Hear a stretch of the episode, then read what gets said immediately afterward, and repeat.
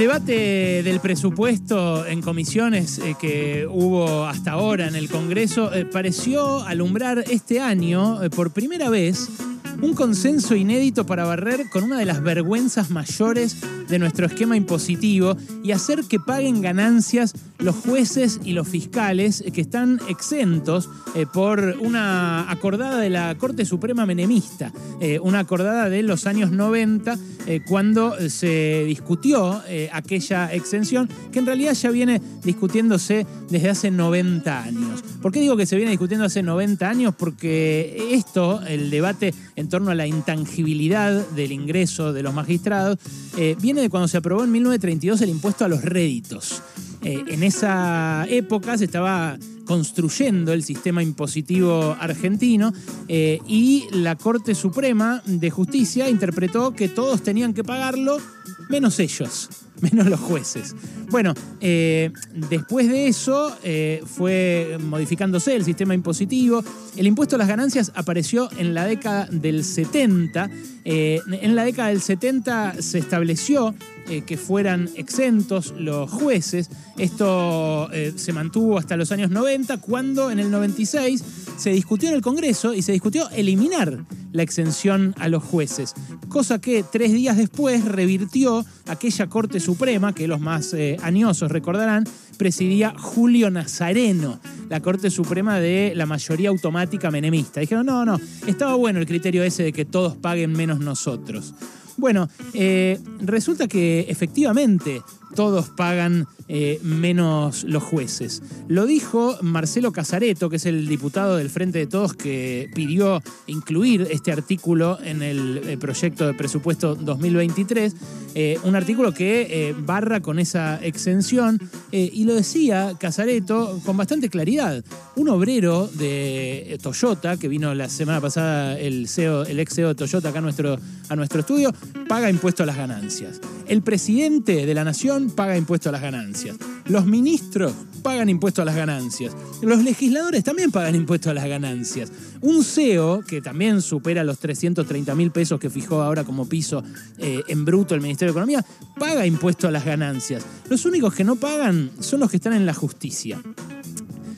Esto eh, encierra un montón de realidades distintas, porque encierra la del el juez de Cámara, que gana más de un millón de pesos mensual, el juez de la Corte Suprema, que con aditamentos gana más de un millón y medio de pesos mensual, eh, pero encierra también la realidad del judicial, que el empleado judicial, digamos, que en algunos casos puede ser hasta un pinche en el Palacio de Tribunales, y gana 150 mil, 200 mil. Si gana eso, a partir de ahora va a estar exento por lo que subieron el piso. Ahora, hay muchos empleados de la justicia que ganan más de 330 que no quieren pagar el impuesto a las ganancias, que consideran que está mal que se los hagan pagar. Por eso mañana van a hacer una huelga con movilización.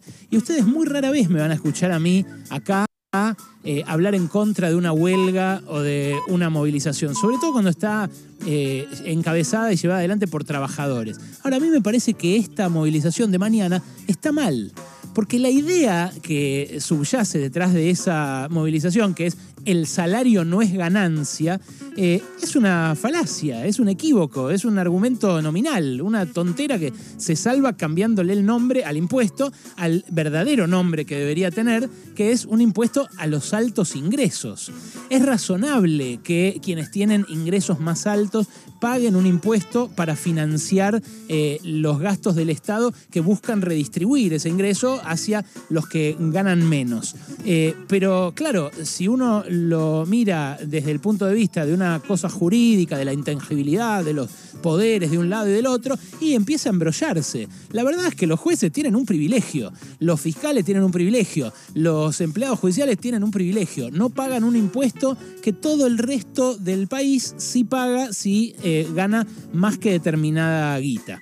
Bueno, ¿qué pasa en el resto del mundo? Pagan. En el resto del mundo pagan impuestos a las ganancias los jueces. Eh, los fiscales también. ¿Qué pasa acá, en este mismo país, con los jueces y fiscales que asumieron después de 2017? Pagan también el impuesto a las ganancias. Y ninguno de ellos se ve afectado en eh, su independencia frente a los otros dos poderes, que es el argumento aquel eh, milenario de, digamos de décadas al que se aferran para mantener ese privilegio los jueces de la Corte Suprema. Eh, entonces, la verdad, me parece que hay que analizarlo como lo que es, como un privilegio que nos cuesta mucha guita. ¿Y cuánta guita nos cuesta a los contribuyentes argentinos ese privilegio? Según el presupuesto 2023, 237 mil millones de pesos el año que viene. Esto es eh, más o menos eh, un tercio, escuchá, lo que no van a agarpar en ganancias, en impuestos a las ganancias, los jueces y todo el sistema judicial, equivale más o menos a un tercio de lo que el Estado va a destinar a las asignaciones universales por hijo y por embarazo. O sea, se les podría aumentar un 30%, un 33% el monto de la asignación por hijo a las mamás eh, que tienen hijos pobres y que reciben esa ayuda del Estado también equivale a dos tercios de lo que eh, va a gastar el fisco en el plan potenciar trabajo. Eh, o sea que eh, se les podría mejorar el ingreso a los que dependen de eso para no morirse de hambre, ellos y sus familias, o se podría ampliar a quienes hoy no reciben una prestación por parte del Estado y que están haciendo una fila al, al, rayo del sol enfrente de las oficinas del ANSES para cobrar 22 lucas, una miseria, para no morirse de hambre también con lo que subieron los alimentos en este último tiempo. Es cuatro veces más que lo que Desarrollo Social gasta en comedores. Eh, alcanzaría para pagar más de cuatro veces el presupuesto del Ministerio de la Mujer. Eh, que muchos quieren cerrar en las redes sociales, vieron que dicen, eh, ¿para qué? Mucha guita al Ministerio de la Mujer. Y la que nos estamos perdiendo de recaudar porque los jueces mantienen este privilegio, ¿qué onda? ¿No te jode? ¿Será que los jueces son en, su mayoría varones también? Bueno, no sé. La cuestión es que es una montaña de guita y que el privilegio es inadmisible. Eh, el, gobierno y el peronismo en general, y Massa en particular, ha hecho un enchastre históricamente con el impuesto a las ganancias, porque lo que hace es subir el piso para el pago y entonces el que empieza a pagar ya empieza a pagar desde una categoría muy alta, empieza a pagar el 32%. Pero claro, eso lo hace por la inflación y por eh, evitar hacer una reforma más seria del impuesto a las ganancias, una reforma que acomode las alícuotas, que establezca un mecanismo de redistribución piola, eficiente, que no haga que la gente no quiera laburar horas extra, por ejemplo, para no pasarse de ese piso para el pago de ganancias, una reforma tributaria en serio, como la que prometió este gobierno apenas asumió.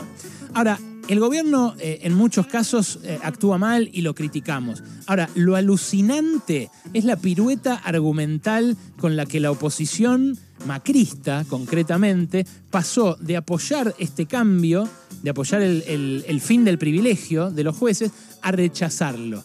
Así nomás, pasó de, apoyarlo a rechazarlo.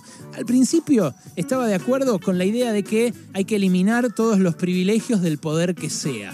Lo cual, bueno, eh, es engañoso porque al poder económico, al poder mediático, a algunos poderes extranjeros eh, los ayudaron mucho durante su gestión. Pero está bien, decían, hay que eliminar todos los privilegios, bancamos que se termine este curro de los jueces con ganancias.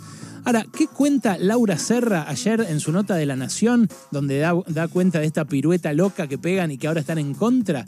Eh, dice, hay otra razón que unifica a los opositores de Juntos por el Cambio y el Interbloque Federal en su resistencia a que los jueces dejen de pagar ganancias.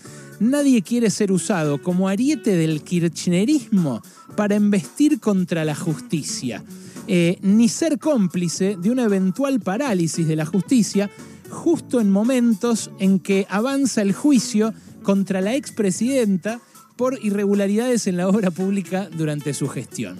Entonces, los opositores están en contra del privilegio de los jueces. Un privilegio que eh, tanto oficialistas como opositores han mantenido durante eh, un montón de tiempo, ¿no? Y que han votado prorrogar, mantener y, y extender ad infinitum.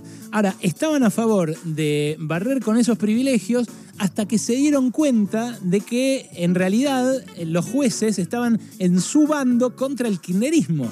Entonces ya no les pareció tan bien eliminar los privilegios. Y cambiaron de posición de tal modo que ahora va a haber que cambiar ese artículo del proyecto en el tratamiento esta semana, porque si no, la oposición no lo va a votar. Y como al oficialismo no le alcanzan los votos, lo más probable es que los jueces sigan sin pagar ganancias, a pesar de que, como te dije, eh, esto nos cuesta una montaña de guita que bien podría ir hacia otro lado. Eh, son debates que siempre son importantes y que siempre corremos a un costado eh, para hablar de qué tal se peleó con cuál o que la candidatura de tal va a ser la que prime y que la otra no. Y la verdad, esto es lo que nos tienen que explicar los gobernantes. ¿Qué hacen con nuestra guita? Sobre todo cuando hay gente que gana tan bien, como los jueces, que vive tan lejos de la realidad de los demás y del escrutinio de la democracia, como eh, pasa con ese poder eh, tan antidemocrático como es la justicia.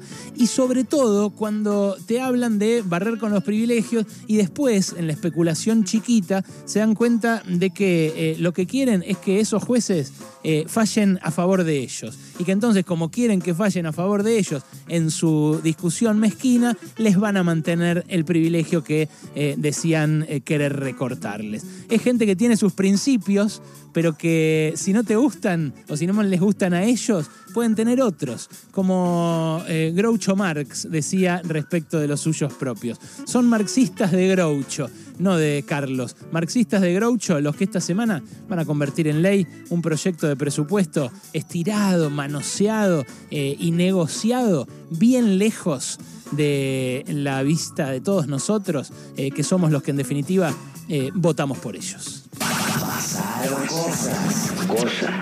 Hasta las 16 con Alejandro Berkovich. Radio con Voz.